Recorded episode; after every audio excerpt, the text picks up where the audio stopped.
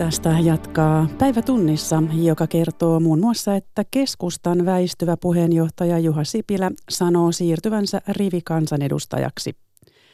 Sri Lankassa on vietetty surupäivää terrori-iskujen uhrien muistoksi. Pohdimme myös Ukrainan tulevaisuutta sunnuntain presidentinvaalien toisen ja ratkaisevan kierroksen jälkeen. Ukrainalaiset valitsivat uudeksi presidentiksi koomikon.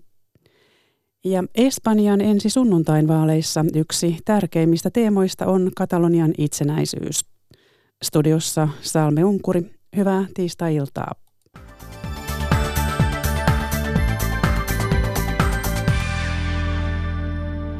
Keskustan puheenjohtaja Juha Sipilä on ilmoittanut jatkavansa vaalitappion jälkeen rivikansanedustajana. Sipilän mukaan keskustan suunta näyttää nyt oppositioon. Puolue valitsee uuden puheenjohtajan syyskuun alussa. Kristiina Tolkki. Eduskuntatalo kuhisi tänään tuoreita ja hieman kokeneempia kansanedustajia. Keskustan puheenjohtaja Juha Sipilä saapui eduskuntaryhmänsä ensimmäiseen kokoukseen helpottuneen näköisenä. Hän kertoi päättäneensä lähdöstään heti, kun keskustan vaalitappio selvisi. Oletteko päättänyt, mikä teistä tulee isona? Insinöörihän minusta on tullut jo. Mutta tämän aika, jälkeen... Aika isokin insinööri. Minusta tulee kansanedustaja. Mä olen saanut 17 000 ihmisen valtakirjan ja aion, aion sen kunnialla kantaa. Sipilän mukaan keskusta jatkaa oppositiossa. Hallitustunnustelijaksi todennäköisesti nimitettävä SDPn puheenjohtaja Antti Rinne on kyllä soitellut. Jos nyt kävisi niin, että keskusta kuitenkin jossain vaiheessa lähtisi hallitukseen, niin olisiko teillä ministerihaluja? Ei ole.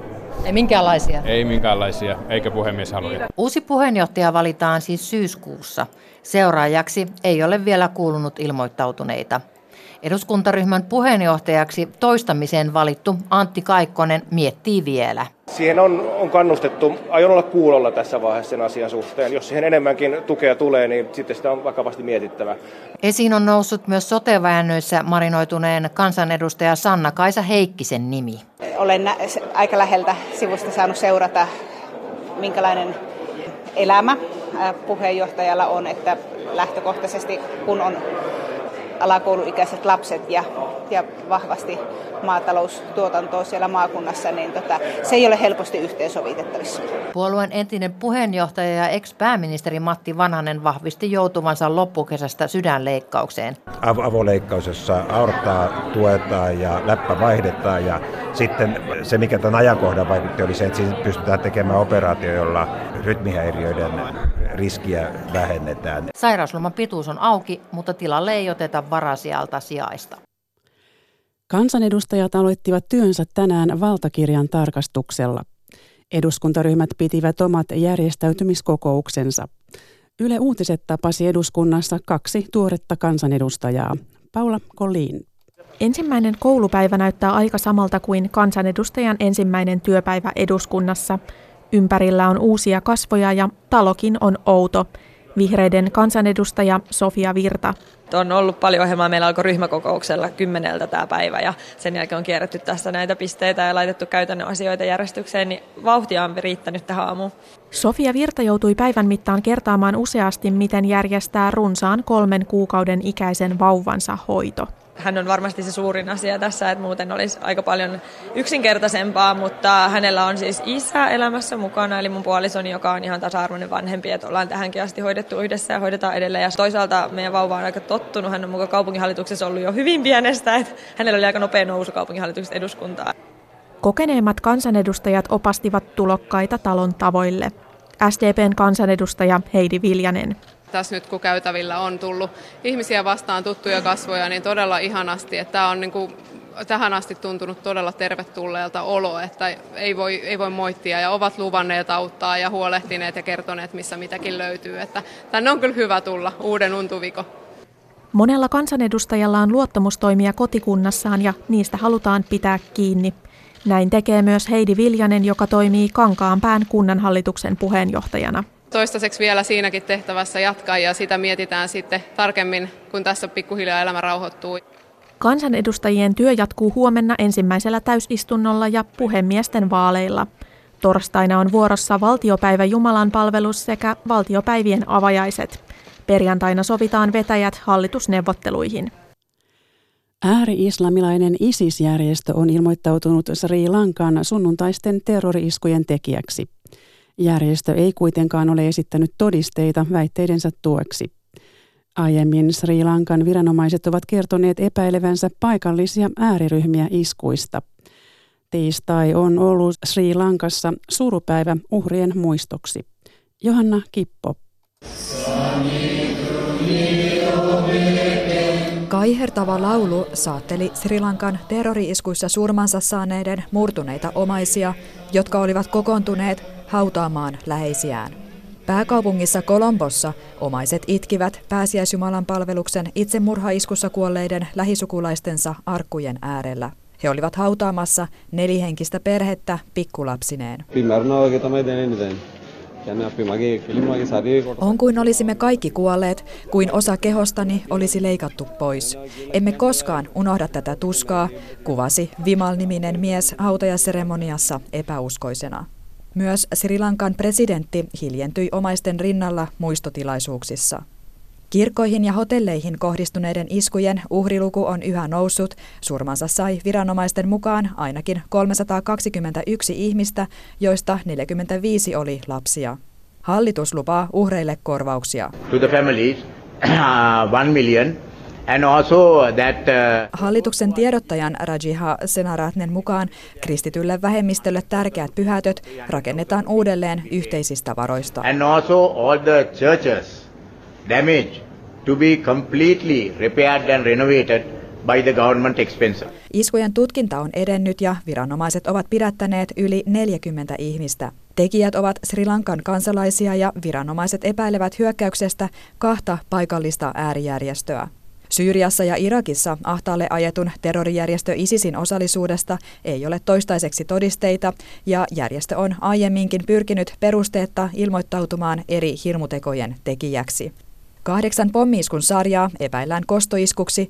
Viranomaiset pitävät mahdollisena, että hyökkäjät pyrkivät kostamaan Uuden-Seelannin Christchurchin moskeja-iskut, joissa valkoista ylivaltaa kannattava mies surmasi 50 muslimia maaliskuussa.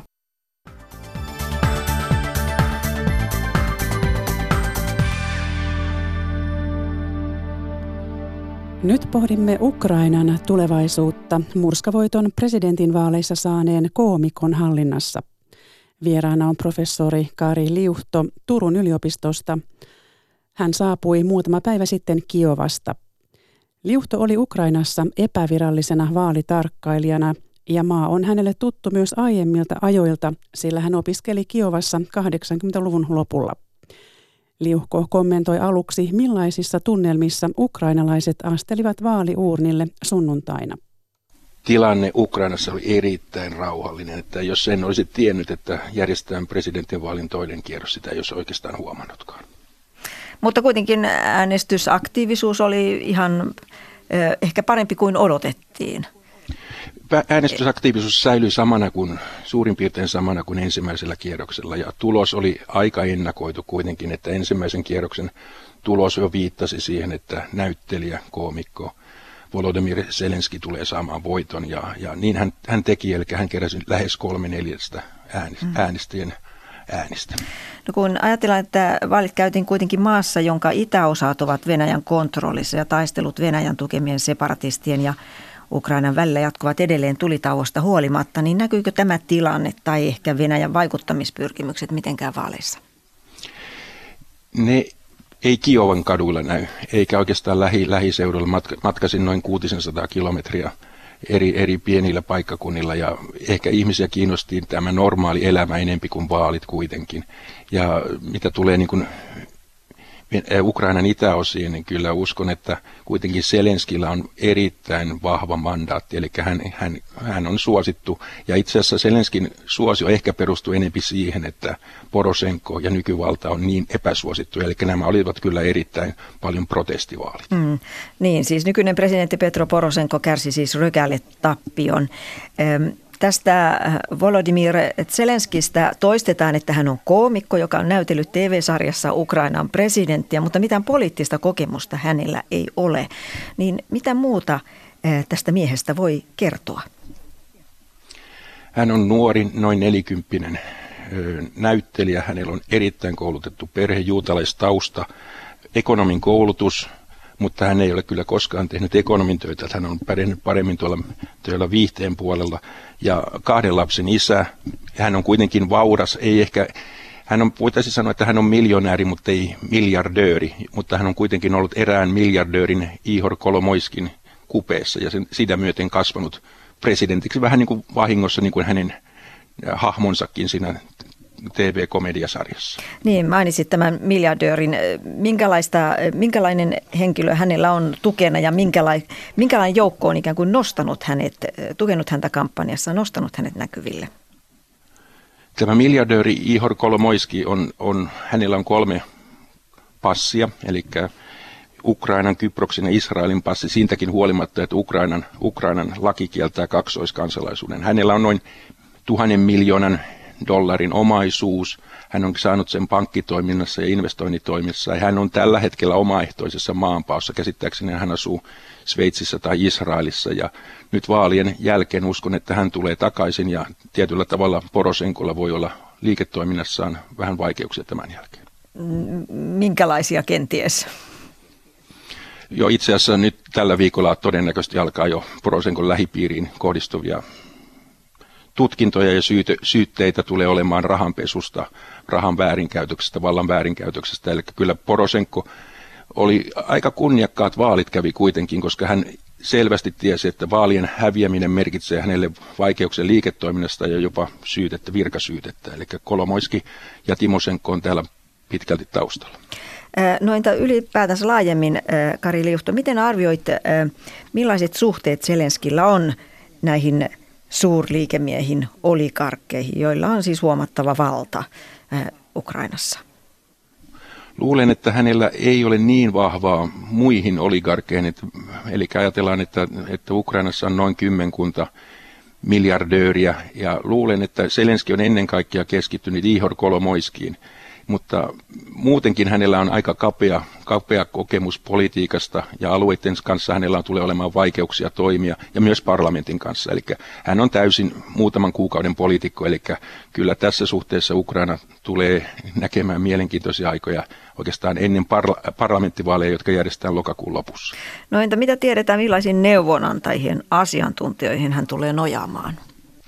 No lännessä näitä nimiä ei juurikaan tunneta. Jos sanoisin kolme nimiä, vaikka Stefanchuk, Rasumkov, Daniljuk, niin eipä juuri monikaan niistä Suomessa ole kuullut.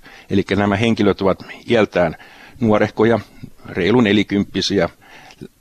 Hallinnollinen kokemus näillä on aika kapea ja monesti ajattelen kuitenkin siinä, että, että kun joku näistä ainakin henkilöistä tulee valittua, niin kyllä tietyllä tavalla Porosenkon valitsemien henkilöiden kanssa tulee väistämättä tiettyjä ongelmia, jopa pieniä konflikteja. Entä miten arvioit, millainen harmaa eminenssi tästä tukiasta Kolomoiskista miljardööristä tulee? No itse asiassa molemmat ovat yrittäneet ottaa vähän irti ottua toisiinsa, ja, eli vaalien alla. Eli molemmat ovat korostaneet sitä, että heillä on ollut ainoastaan bisnessuhde tämän tämän TV-komediasarjan kautta, koska Selenskihän on tuottanut tämän komediasarjan ja tämä Kolomoiski, se on näytetty Kolomoiskin TV-kanavalla.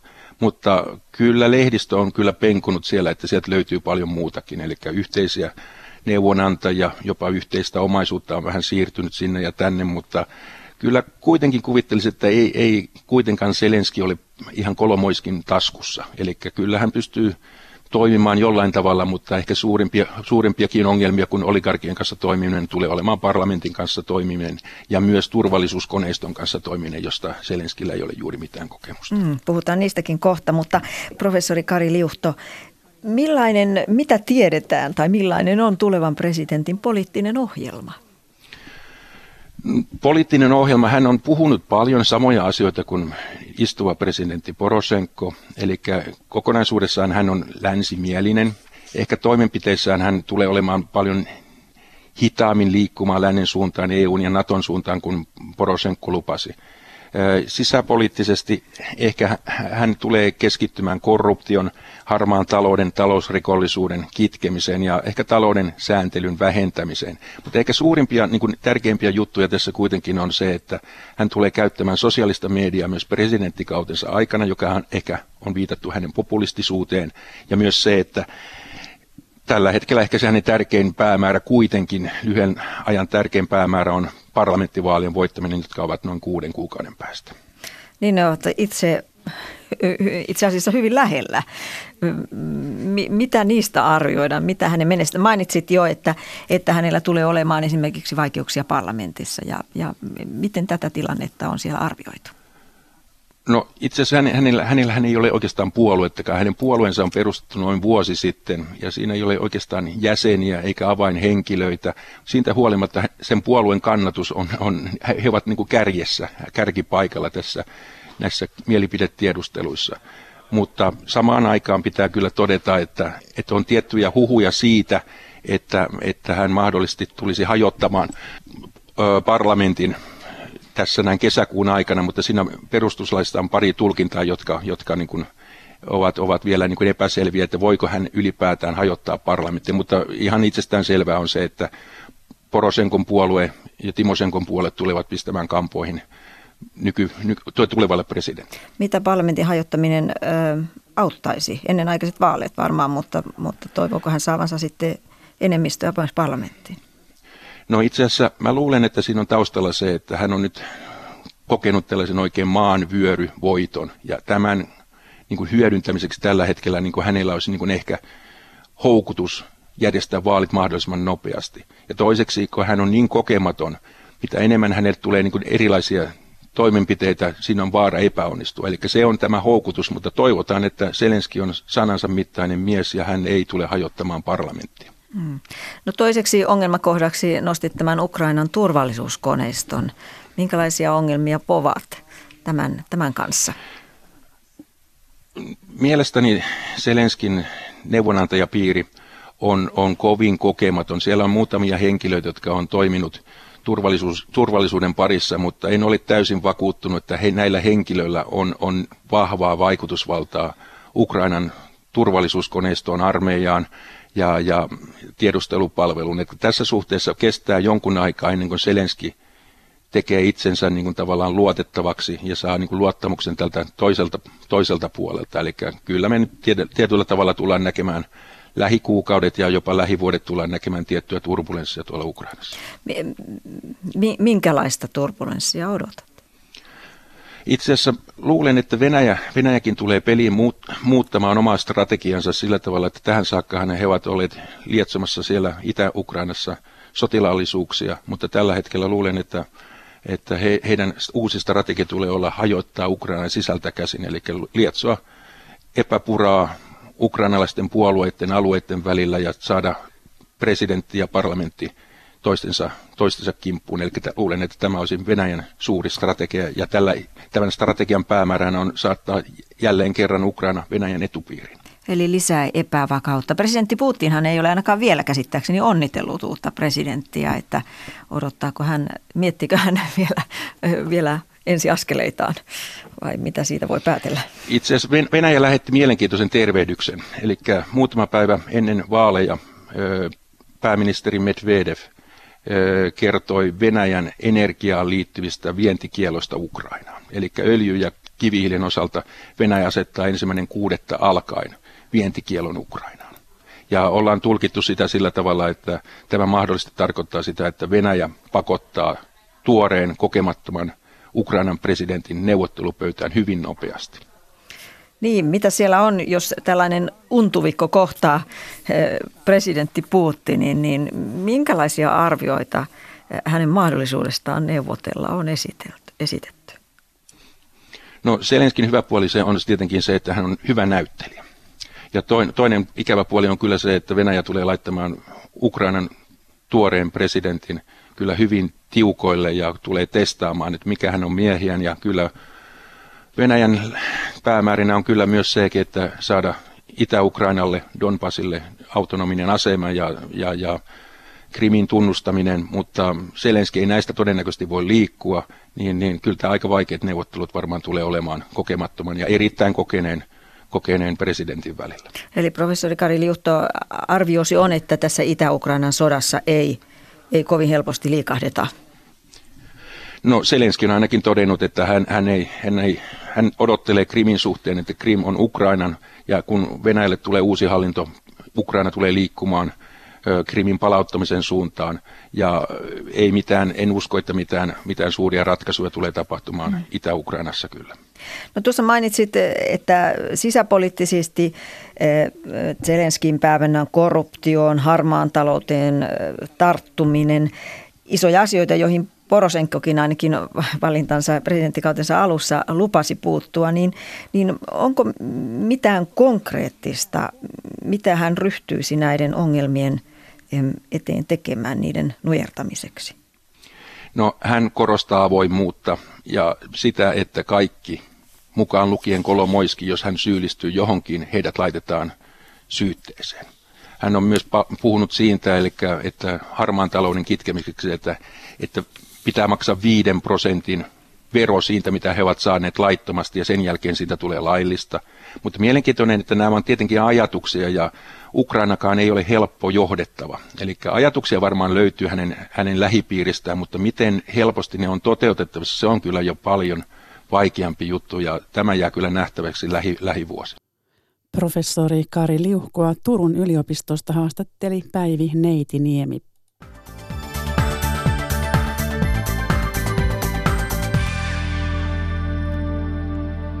Täällä kotimaassa korkeakouluopiskelijoiden terveydenhuolto yhdenvertaistuu.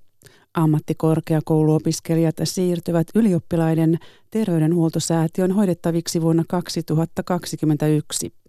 Muutos tarkoittaa säätiölle uusia toimipisteitä ja satojen työntekijöiden palkkausta. Paula Kolin. Eduskunta hyväksyi maaliskuussa lakiesityksen, jonka myötä ammattikorkeakoulujen opiskelijaterveydenhuolto siirtyy ylioppilaiden terveydenhuoltosäätiö YTHSn hoidettavaksi. Turun ammattikorkeakoulun opiskelijakunnan puheenjohtaja Mikke Kuula ja hallituksen jäsen Jade Tähtinen. Sehän on kaiken kaikkiaan niin kuin erittäin hieno juttu, että ammattikorkeakouluopiskelijat pääsee niin kuin yhdenvertaisempaan asemaan näiden yliopisto-opiskelijoiden kanssa. Ihan mahtavaa, ne on niin paljon laajemmat ne palvelut. Muutos tuplaa YTHSn piirissä olevien opiskelijoiden määrän. Jatkossa YTHS huolehtii siis 250 000 opiskelijan terveydenhuoltopalveluista. YTHSn Turun terveyspalveluyksikön johtaja Maisa Kuusela. Toki se tarkoittaa nyt tässä vaiheessa kovin paljon suunnittelutyötä ja henkilökuntalisäyksiä ja ehkä jonkin verran seiniäkin. Tosin meillä on tällä hetkellä vielä auki meidän palvelumalli, joka päätetään nyt tässä kevään aikana valtakunnallisesti. Eli se tarkoittaa sitä, että kuinka paljon tulee keskitettyjä palveluita, kuinka paljon me hoidetaan potilaita etänä digitaalisesti. Muutos tietää väistämättä lukuisten uusien toimipisteiden perustamista ja uusien työntekijöiden palkkaamista.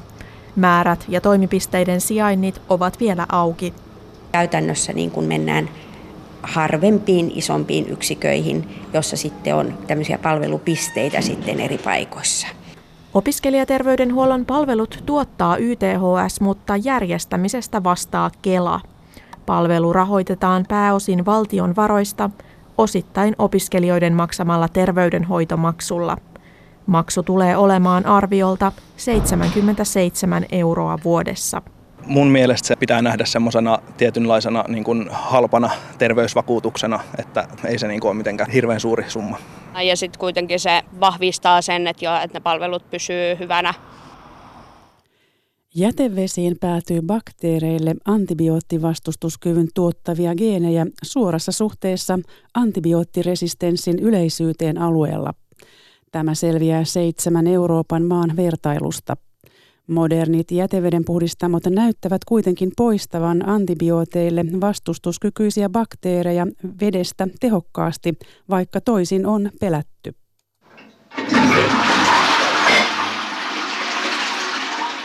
Kun ihmiset käyttävät antibiootteja, antibioottijäämät ja antibiooteille vastustuskykyiset bakteerit päätyvät vessoista jätevesiin. Helsingin yliopiston dosentti Marko Virta.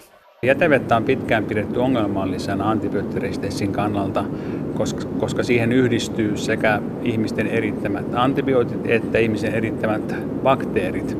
Ja tänne on ajateltu muodostamaan sellaisen hautomon, missä antibioottiresistenssi voisi hyvin ja lisääntyisi. Tulokset uudesta kansainvälisestä tutkimuksesta osoittavat, että antibiooteille vastustuskyvyn tuottavien geenien määrä jätevesissä vastaa antibiooteille vastustuskykyisten bakteerien määrää alueen potilasnäytteissä sekä antibioottien käyttöä alueella. Toisaalta hyvin toimivat uudet jätevedenpuhdistamot näyttävät tuhoavan niitä varsin tehokkaasti. Helsingin seudun ympäristöpalvelut HSYn ryhmäpäällikkö Paula Lindel. Laitoksen ikä, laitoksen koko, laitoksen teknologia, toisaalta sitten sen tulevan, anti, tai niin kuin kuinka paljon niitä antibioottijäämiä on siinä tulevassa jätevedessä, niin kaikki nämä asiat vaikuttaa. Etelä-Euroopassa käytetään selvästi enemmän antibiootteja kuin Pohjois-Euroopassa, ja etelä-eurooppalaiset kantavat myös selvästi enemmän antibiooteille vastustuskykyisiä bakteereja kuin pohjois-eurooppalaiset. Dosentti Marko Virta mikä viittaa siihen, että antibioottien käyttö voisi olla tärkein vai asiaan vaikuttava tekijä. Tutkijoilla ei ole selkeää käsitystä siitä, millaiset määrät antibioottiresistenssigeenejä jätevesissä saattavat aiheuttaa vaaraa ihmisten terveydelle. Pahimmassa tapauksessa bakteerit siirtyisivät jätevesien mukana luontoon, luonnosta maatalouden kasteluvesiin ja kasviksista taas ihmisiin. Ihmisten käyttämät antibiootit eivät ole myöskään ainoa lähde, josta antibiootteja luontoon päätyy. Valtaosa antibiooteista käytetään eläimillä. Marko Virta. Tämä eläin, eläinten lanta ja sen käyttö lannoitteena on sellainen asia, mitä ei myöskään oikein vielä ymmärretä. Eikä pidä unohtaa myöskään sit ihan niin kuin antibiootteja valmistavan teollisuuden jätevesiä, jotka nekin on näyttää paikallilta ongelmalta, mutta koska maapallo on hyvin pieni, niin vaikka joku ongelma on nyt jossakin Aasiassa, niin se on huomenna Suomessa. Toimittaja oli Jenni Frilander. Sitten Espanjaan, jossa järjestetään sunnuntaina parlamenttivaalit ja yksi tärkeimmistä vaaliteemoista on Katalonian itsenäisyys. Äärioikeistolainen Vox-puolue on kerännyt kannatusta ottamalla tiukan linjan Katalonian itsenäistymispyrkimyksiin. Siksi myös osa katalaaneista kannattaa nyt äärioikeistoa. No somos Katalonian katukuvaa ovat viime vuosina leimanneet itsenäisyyttä vaativat mielenosoitukset. Kaikki eivät täälläkään kuitenkaan halua itsenäisyyttä. Espanjan yhtenäisyyttä kannattavat katalaanit marssivat kaduille jo noin kaksi vuotta sitten, kun Katalonia julistautui yksipuolisesti itsenäiseksi. Katalonia on Espanja, Espanja on vain yksi valtio, totesi yksi mielenosoittajista Francina Vinyals. Kaksi vuotta myöhemmin tapaan Francina Vinjalsin barcelonalaisessa kahvilassa. Hänestä on muutamassa vuodessa tullut äärioikeistolaisen Vox-puolueen jäsen. Hola,